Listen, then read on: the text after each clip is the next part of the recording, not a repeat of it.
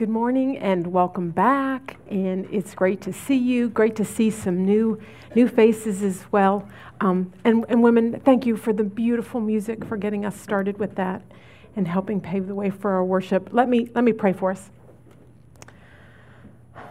Father, your word is good and living and powerful, and I pray that you will help us to understand it better as we study this morning. In the name of Jesus, we ask this thing. Amen. Open Doors, that is the nonprofit organization that serves. I'm going to move up here. Is this okay if I do this, Andrew? Um, Open Doors, the nonprofit organization that serves persecuted Christians worldwide, reports that every month 322 Christians are killed for their faith. 214 Churches or Christian properties are destroyed. 772 acts of violence, such as beatings, rapes, forced marriages, etc., are committed against Christians. That's monthly. Their website provides a world watch list where they rank the countries according to the severity of persecution that takes place there. Where does the United States rank on the list? We don't even make the color coded map of the world. We don't even qualify for the label scarce persecution. Persecutions like that are not taking place here. This country has enjoyed unparalleled religious freedom.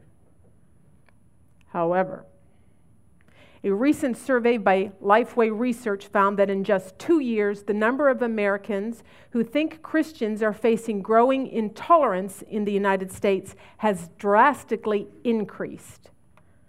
The poll revealed a growing anxiety about the decline of religious freedom in the country. Now, why the increased anxiety? Why, why do you suppose that is?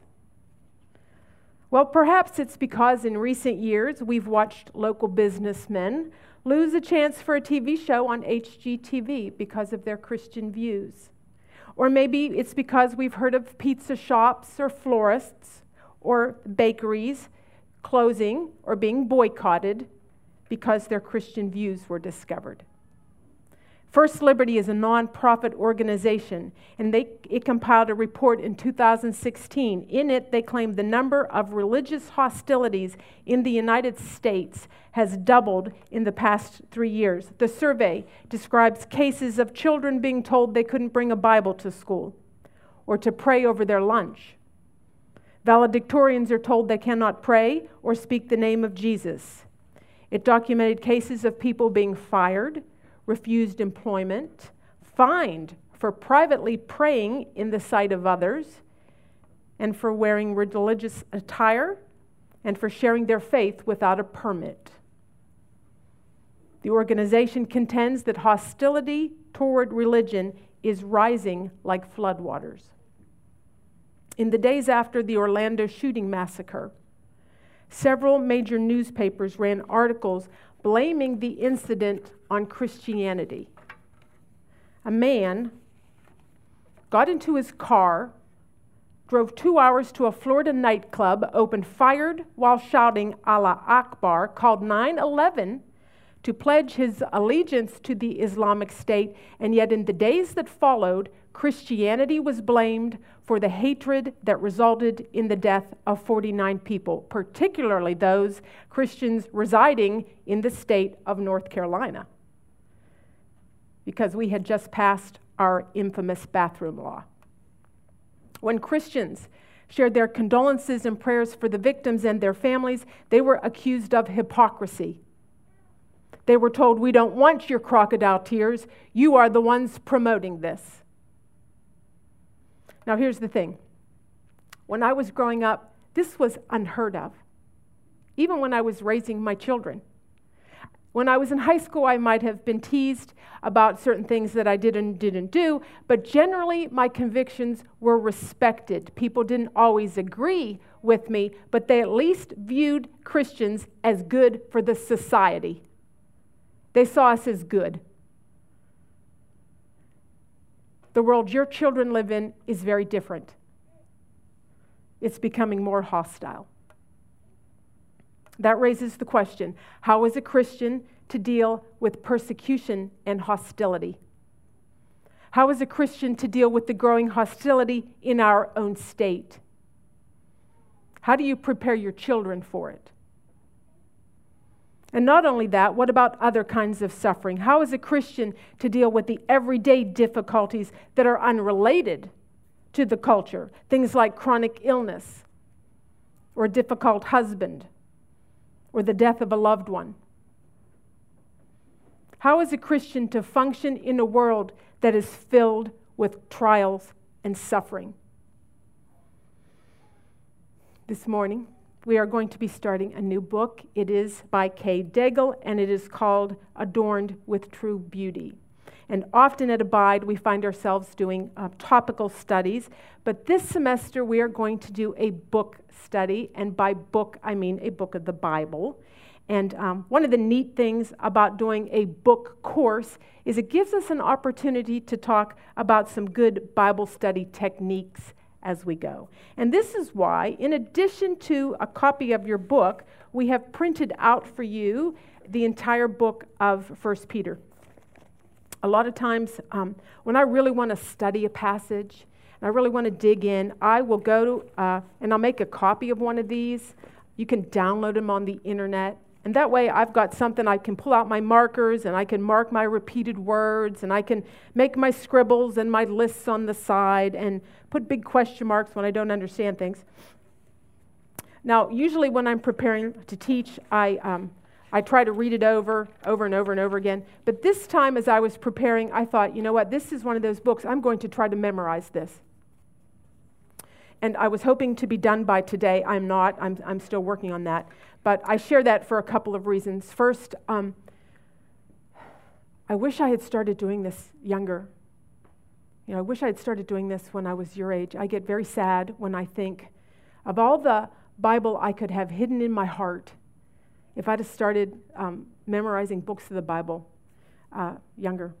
Um, the second reason I'm sharing this is because in the past I have I've tried to memorize in the NAS version. And so that is why, long story short, that is why you're getting the NAS version and why I'll be teaching out of it instead of the ESV. So um, that explains that. Now, one of your homework assignments was to read through the book, the whole book, in one sitting as if it were a letter, as if you were receiving a letter in the mail. And that's really a great assignment, especially when the book that you're studying was a letter. So um, that, was, that was a good first thing to do the, the next thing I do after I read through it as if it were a letter is I, I break out two pencils. I break out a blue one and I break out a pink one. And I go through and I mark with my blue pencil every mention of the writer of the book. Anytime he's mentioned, you know, I'll put blue and any little tidbit that it says about him. And then I'm also marking the recipients, who his first readers were. I'll mark that in pink anytime their name comes up and anything, any little tidbit about them. Now, uh, I have a very clever system for this. I figure the writers of those New Testament letters are always men, thus the uh, gender appropriate blue pen. And the readers are, in many cases, not always, but they're usually written to a group of believers. So I think group of believers, bride of Christ, oh, pink pencil.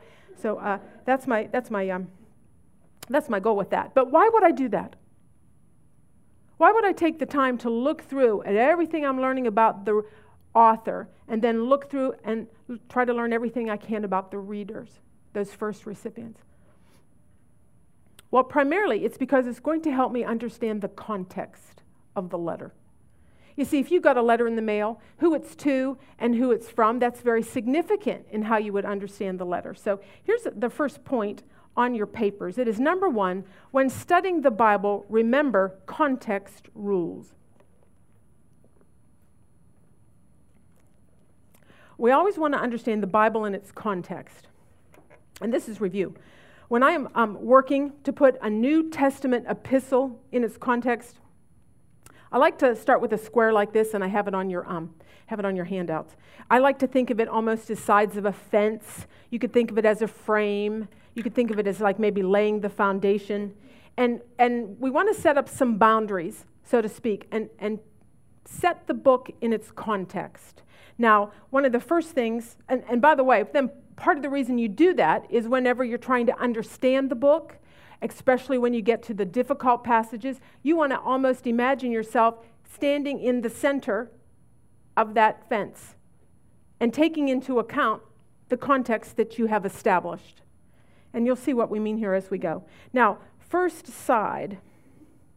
Oh, also, I want you to notice we have one frame inside a larger frame. That's because the book that you're studying is always going to fit in the context of the Bible as a whole. It's got to.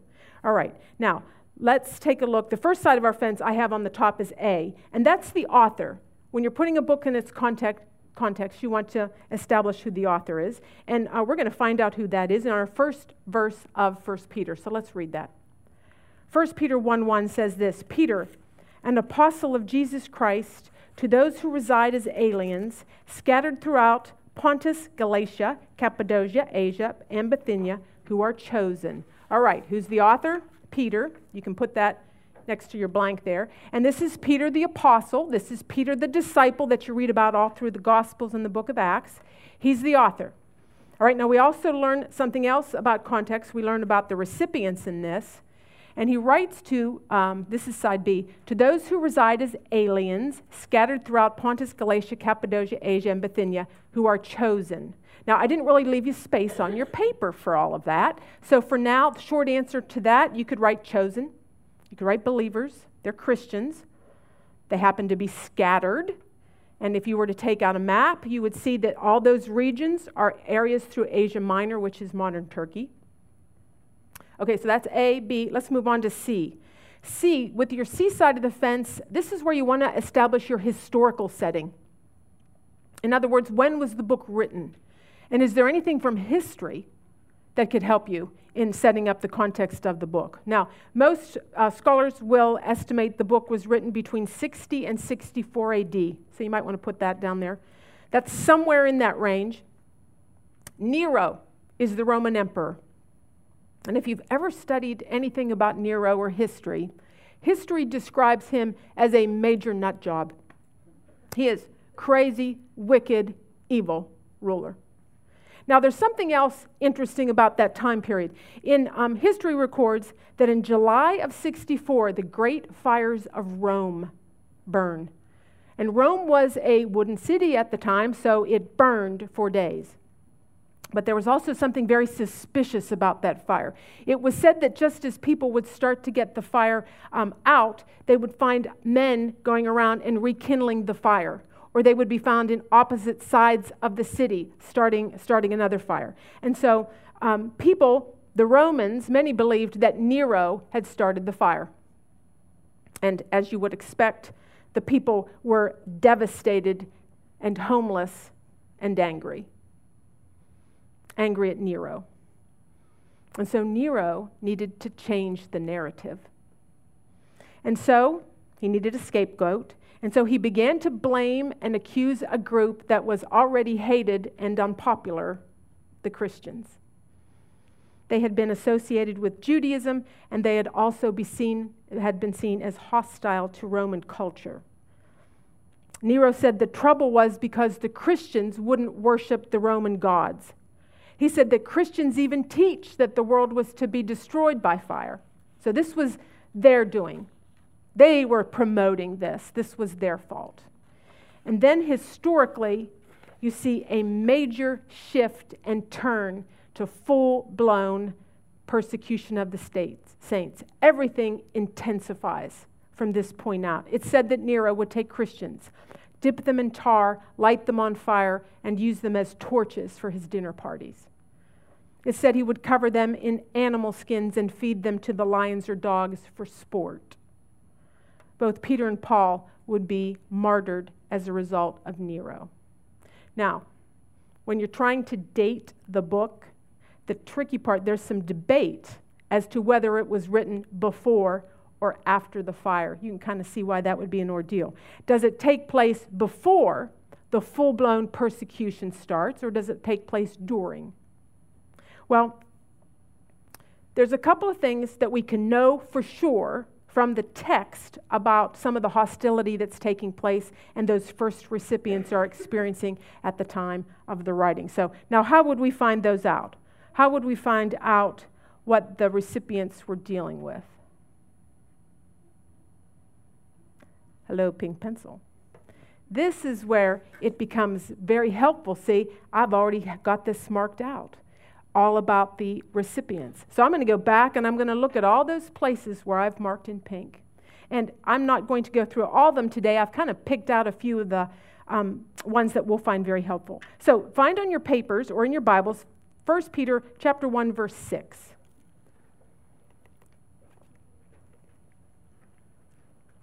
We want to figure out what these first writers are experiencing. 1 6 says this In this you greatly rejoice even though now, for a little while, if necessary, you have been distressed by various trials. Okay, what do we know for sure? Peter is writing to people who are experiencing various trials. At this point, we don't know what they are, but we know they're distressing and they're coming in all varieties. All right, next, verse, let's go to chapter 2, verse 12. 212 says this Keep your behavior excellent among the Gentiles so, in the thing in which they slander you as evildoers, they may, because of your good deeds, as they observe them, glorify God in the day of visitation. Okay, what's going on here? What's happening to them? They're being slandered. Okay? They're being slandered as evildoers. All right, let's go to the same chapter, verse 18. Verse 18 says this Servants, be submissive to your masters with all respect not only to those who are good and gentle, but also to those who are unreasonable. For this finds favor if, for the sake of conscience toward God, a person bears up under sorrows when suffering unjustly. All right, now skip to a couple verses, go to chapter 3, verse 1. In the same way, you wives, be submissive to your own husbands, so that even if any of them are disobedient to the word, they may be won without a word by the behavior of their wives. Okay, what are we finding out? Some of his readers were slaves, and they were slaves with cruel and unreasonable masters. Some of them were women married to difficult pagan husbands. All right, let's do two more. Chapter 3:14 says this. 3:14, but even if you should suffer for the sake of righteousness, you are blessed, and do not fear their intimidation, and do not be troubled. Okay, He's writing to people who are suffering for doing the right things, and they're being intimidated, and it was troubling. Okay, one last one. Chapter 4, verse 3. For the time already past is sufficient for you to have carried out the desire of the Gentiles, having pursued a course of sensuality lusts, drunkenness, carousing, drinking parties, and abominable idolatries. In all this, they are surprised that you do not run with them in the same excesses of dissipation, and they malign you. Okay, what's going on here? Well, some of these believers were Gentiles, Gentiles that used to like to drink and carouse and party. And then they became believers and quit, and their friends didn't like it. Their family and friends were surprised and they didn't understand hey, why aren't you going to the parties with us like you used to? Peter says, they malign you. In other words, now they're insulting you. Now they're saying unkind things and being hurtful. They're saying blasphemous things, all because these were new believers and they didn't want to party and do all the immoral stuff that they used to do before. I wonder if any of you can identify with that. Maybe you used to be immoral and cheat or get drunk, and then you became a Christian and your life changed. And now you've got old friends and family that are giving you a hard time. Or maybe you're married to an unbeliever. Or maybe you have a boss or people in your life that are unreasonable and making things difficult on you, all because of your Christianity, and you find yourself thinking, I, I don't remember signing on for this. Am I doing something wrong? Or maybe you feel distressed because you feel like you just go from one trial to the next. Peter's going to have a lot to say about those things as we study. For now, here's what I want you to see that when Peter writes the book, full blown, intense legal persecution that is probably on the horizon, probably brewing, hanging out there like a black cloud. And it's very possible Peter can see the writing on the wall. But at the time of the writing, the persecution was probably more of a social and cultural type. What we know is that his readers were being mocked, they were being slandered, insulted, and maligned, probably being pressured by masters or those in authority. They were being marginalized. And then, if they weren't dealing with that, they were dealing with the regular distressing issues of life. Now, let's keep that in mind, and we're going to go back to that last side of the fence. So far, we've talked about the author and the recipients and the historical setting. Lastly, we want to determine what's the theme or the themes of the book. That's sort of going to help us put our book in context. We want to determine what was the intended purpose of the book. Why did the human author write it? We know it has uh, God is the author, but we know it also has a human author. And what is it that human author is addressing? What's the tone? As we're studying, we want to determine why did he write this? What does he want us to know from what he's written? Now, how are we going to figure that out? Well, a couple things. Uh, this is where you can go back and look at the various different repeated words that you've marked, and you start to see some repetition, and that's going to help you. Also, your pink pencil is going to help. Or pink, sorry, blue. It's your blue pencil. Because sometimes the author is going to come right out and tell you what his reason is for writing. Okay, so I want you to show, I want to see that. Take a look at chapter 5, verse 10.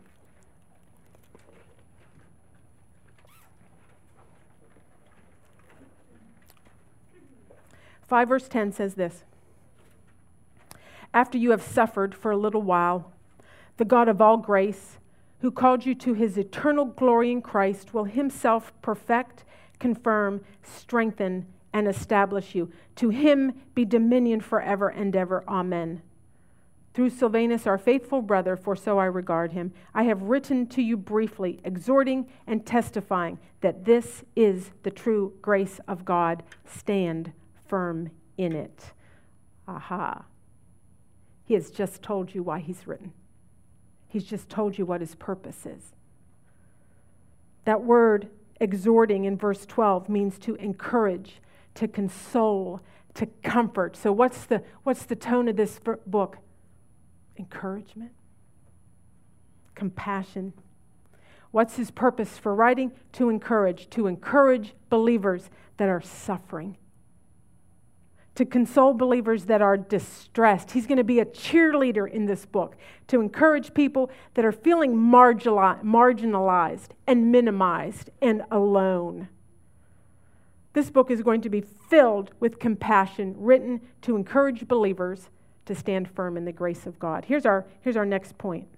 Number two, First Peter was written to encourage suffering believers to stand firm in the true grace of God.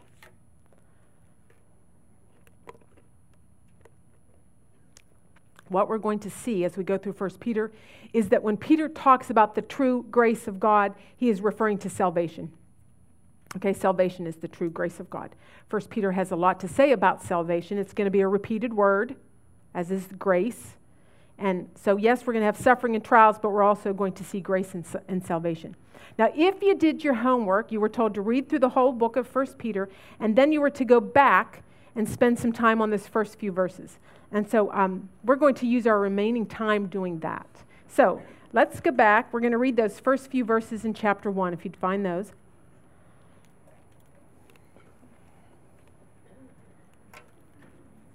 Peter, an apostle of Jesus Christ, to those who reside as aliens, scattered throughout Pontus, Galatia, Cappadocia, Asia, and Bithynia, who are chosen. According to the foreknowledge of God the Father by the sanctifying work of the Spirit, to obey Jesus Christ and be sprinkled with his blood. May grace and peace be yours in the fullest measure. Blessed be the God and Father of our Lord Jesus Christ, who according to his great mercy has caused us to be born again to a living hope through the resurrection of Jesus Christ from the dead, to obtain an inheritance which is imperishable and undefiled and will not fade away, reserved in heaven for you, who are protected by the power of God through faith for a salvation ready to be revealed in the last time. There are several things that Peter hits us with about salvation and about God and about our identity as believers in these first few verses. And um, these are going to be foundational to the book. We're going to keep coming back here to these as we study. So here's what I want you to notice Peter starts his book by describing these believers as aliens, they are scattered aliens. He's going to use that term again in chapter 2. Peter wants them to understand, and here's point three on your paper we are aliens. That is the Greek word parepidemos. Persons, it means this the meaning, persons, on your papers. Persons who belong to some other land and people, who are temporarily residing with the people to whom they do not belong. That is your Greek definition. Listen, Peter could have called them any number of things. But remember why he's writing. Why is he writing? Somebody tell me. Encourage. He's writing to encourage. He wants them to stand strong, and so he refers to them as aliens. He's telling them, You are from a different land. I have a girlfriend and there was a time you would have looked at her life and thought that she had a very Ken and Barbie life. But she has recently been dealing with what I would call just a flood of difficulties. She's had a window of four years where she's just been hit, just over and over and over again with one trial after another. For my birthday, she bought, she bought me a plaque that says, The best is yet to come. The best is yet to come. Peter calls his readers aliens and strangers. Why does he do that? Because the best is yet to come. Pontus, Galatia, Cappadocia, Asia, and Bithynia wasn't their home. And you know what? Charlotte, North Carolina isn't yours. If you are a believer in Jesus Christ, you are an alien, and the best is yet to come. Peter calls them aliens. He wants them to think like an alien. He wants them to think this is temporary. This is the stuff of aliens and strangers. He wants them to think eternally. He wants them to have this eternal spiritual perspective. Why? Because this isn't the prize. They are aliens, and their hope is not in the land that they are passing through. In fact, I want you to look at verse 3, the end of verse 3 said, Blessed be the God and Father of our Lord Jesus Christ, who according to his great mercy has caused us to be born again to a living hope through the resurrection of Jesus Christ from the dead. Believers, you have been born again to a living hope. This past December, Michelle Obama was interviewed by Oprah concerning the election and her husband leaving the White House and the nation. And she said, that the nation is currently feeling, and I quote, what not having hope feels like. She said, Hope is a necessary concept. I mean, what else do you have if you don't have hope? What do you give your kids if you can't give them hope? Those are great questions. What else do you have if you don't have hope. Peter says, You have been born again to a living hope. Yes, you are aliens and strangers for now. And yes, you have sorrows and distressing times and trials while you are here, but you have been born again to a living hope through the resurrection of Jesus Christ from the dead. Let me ask you do you live like a woman with hope? How do people see it? Would others say that you live like a woman with hope? Maybe a better question would be what is your hope in? How do people see that? What do people think that your hope is in? A new president? A Republican Congress? Maybe a Christian school? Or a new healthy diet? Or doctor? What is your hope in?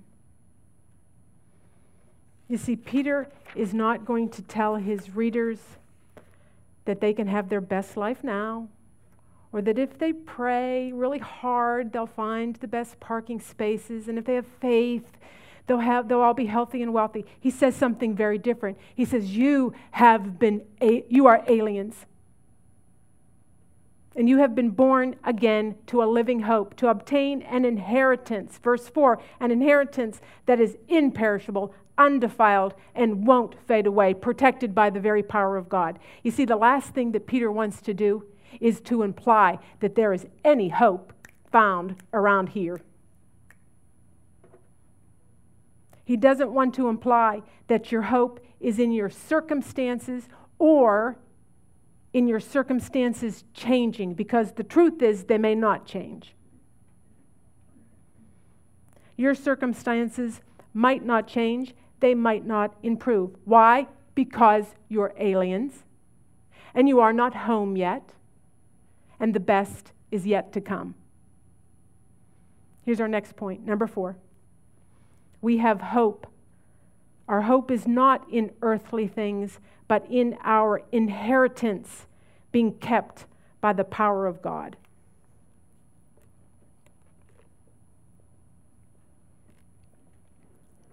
This next thing I have saved for last. Peter calls his believers chosen. In the Greek, it is actually the first word he writes after he states his name and apostleship. In the Greek, it reads, Peter, an apostle of Jesus Christ, elek, eklektos. It's put there for emphasis. The very first thing he says about Christians is chosen, eklektos. He says you were chosen according to the foreknowledge of God. He says you were caused to be born again. Chosen, foreknowledge, caused. Those are election words. And part of the reason we didn't use, start with this book in the fall, I might add. Years ago, we studied the book of Ephesians, and one of the things that we talked about was election. And I, and I shared the story of how I was raised in a different denomination, and we just never talked about election. We would come to a verse like this, and we would keep reading like it, it really wasn't there. And so, or so it seemed. And um, I had Presbyterian friends, and we would talk about it. But it seemed like at my church, the attitude was um, kind of just like, keep on moving, nothing to see here. And so uh, we didn't talk about it. Well, I shared that story uh, at the time, and we had a visitor that day. And the visitor came up to me after class and said, I was involved in the, in the same denomination, or I am involved. And she says, We are told, do not talk about election. Don't talk about it. And she said apparently they, they felt like it was too controversial, too divisive, and so um, they, they just didn't talk about it. Well, um, uh, we will not be using that Bible study method here today. Uh, we, we're actually going to, we are going to talk about it, or at least try to understand what Peter's trying to communicate to us when he uses the word. and when he uses this language. So he starts by calling them chosen. He says they were chosen by the foreknowledge of God. He says God has caused them to be saved to a living hope. Now, there's a lot about election that it's a mystery that we can't know. But there is one thing that we can know for sure, and that is that Peter did not write this to be controversial or cause division. Because we know why. Why did he write? to encourage. He's wanting to encourage us, to comfort and exhort us. So, another little side note here. This is when you come to a passage with an issue like this, remember, we're going to get we're going to position ourselves sort of in the center of our fence with the book in context. And we're going to try to understand what the author, human author, is trying to tell us. Okay? And there's one thing we can know for sure, and this is our next point Number five, the election of believers is a truth intended to encourage believers, not discourage or cause division, controversy, or confusion.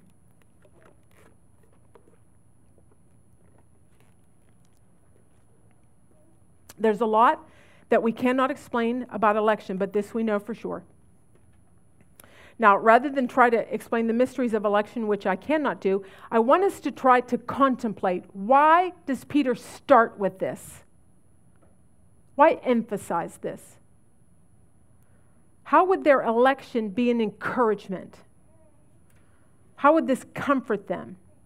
Okay, well, for one thing, we're going to get inside of our fence and we're going to start by uh, thinking who he was writing to. And remember, we said he's writing to people that are being maligned. He's writing to people that are slandered. He's writing to people whose friends and family are treating them like outcasts. So he's writing them to people that are being marginalized. All right, here's our next point. Number six. Peter emphasizes to his readers that while they may be rejected by men, they have been chosen by God. Now, let's talk a little bit about that word chosen. I want to give you a literal definition for the Greek word eklektos. It literally means called out ones, chosen out ones, picked out ones. The idea of eklektos is the one who have the ones who have been chosen for oneself, selected out of a larger number. Right now, the word foreknowledge in the Greek, that is the word uh, prognosis, and it means having knowledge beforehand. Now, things get a little hairy with this one. Because sometimes when people teach or explain the election and the way uh, God foresees, they will say that God looks into the future and he could foresee. He could see, aha, in the future one day she is going to believe in me. She is going to choose me. And so that's how sometimes they will explain the word foreknowledge. But we want to be careful about that. And here's our next point. Number seven, in this context, the choice and the foreknowledge are God's, not man's. Okay, according to Peter, God does the choosing. Now I want to ask you why would God's choosing you be something that you needed to understand if you were suffering?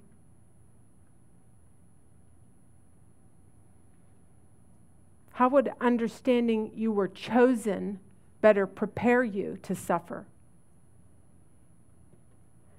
Here's our next point. Number eight God's sovereignty in salvation emphasizes his sovereignty and power. And John Piper would add, allows for God to be God.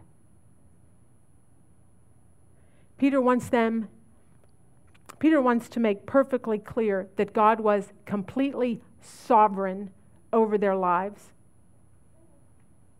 and that there was nothing random about their lives. Okay, he says, God is powerful and sovereign over every aspect of your salvation. Notice, and I want you to see this in verse 2. We see God the Father's foreknowledge. We see the Holy Spirit and his sanctifying. And we see the Son and the shedding of blood. This is a perfect, beautiful picture of the triune God that is active, active, active in your salvation. You see, this is not picturing a God that is far off in the distance, watching, waiting, twiddling his thumbs, wanting to know what, waiting to see what you choose. This is a God that is active, actively involved in your salvation, every aspect of it. All right, now here's our next point. Number nine. No word more concisely emphasizes God's love, kindness, grace, mercy, and compassion than the word chosen.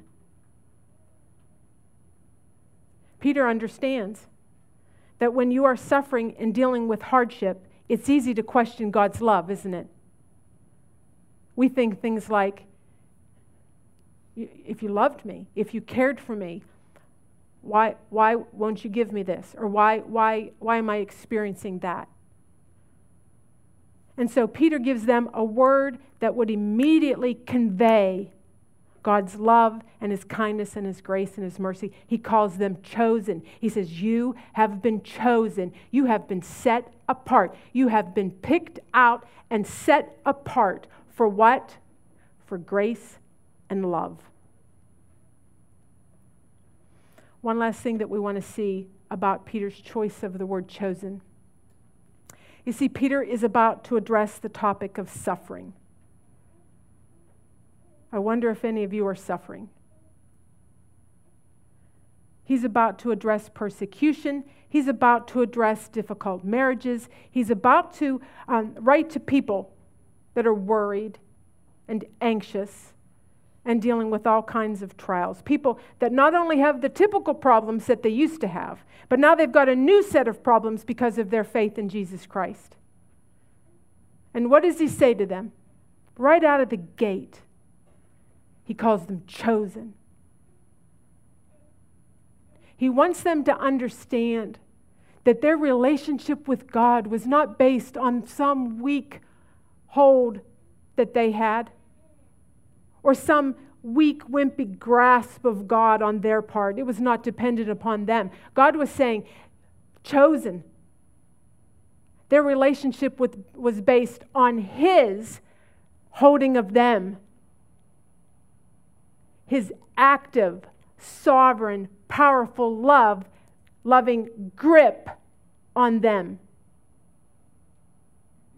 You see, before he addresses anything else in this book, he is going to address his commitment to them. Because that's what election does. God is committed to your salvation, every aspect of it. Here's our final point. Number 10 Believers, be encouraged. The entire Trinity is committed to your salvation. Let's pray. Father God, we, we praise you for your word, and I pray that you'll help us to take these truths and, and chew on them. Have your Holy Spirit help us to understand it, help us to apply them as we experience sufferings and, and distressing trials. Father, my prayer is that these women will just get a taste of how good your word is and how satisfying and that it is living. And in the name of Jesus we pray. Amen.